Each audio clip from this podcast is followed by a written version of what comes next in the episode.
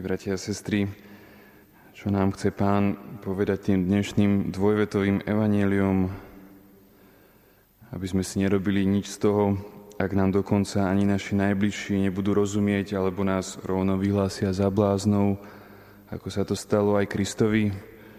Určite, veď kresťan následuje údel svojho pána a nie len v nepochopení. On sám nám povedal, ak mňa prenasledovali, budú prenasledovať aj vás. Ak zachovávali moje slovo, budú zachovávať aj vaše.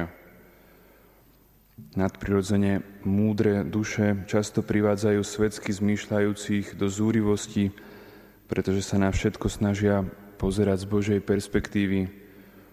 Svetskí ľudia sú ochotní dovoliť každému, aby si v Boha veril, pokiaľ chce, ale len dovtedy, pokiaľ viera v Boha neznamená nič viac ako viera v čokoľvek iné. Títo ľudia sú ochotní pripustiť Božiu existenciu, pokiaľ to však nič konkrétne pre nich neznamená. Ale brať Boha vážne, to je práve to, čo robí z človeka svetca. Ako povedala sveta Terézia, čo nie je Boh, nie je pre mňa ničím, Takúto vášeň nazývajú svetskí ľudia hlúpou, obmedzenou alebo neznášanlivou, ale aj tí, milí bratia a sestry, ktorých tak vytáča, túžia vo svojich srdciach po vnútornom pokoji a po šťastí svetcov.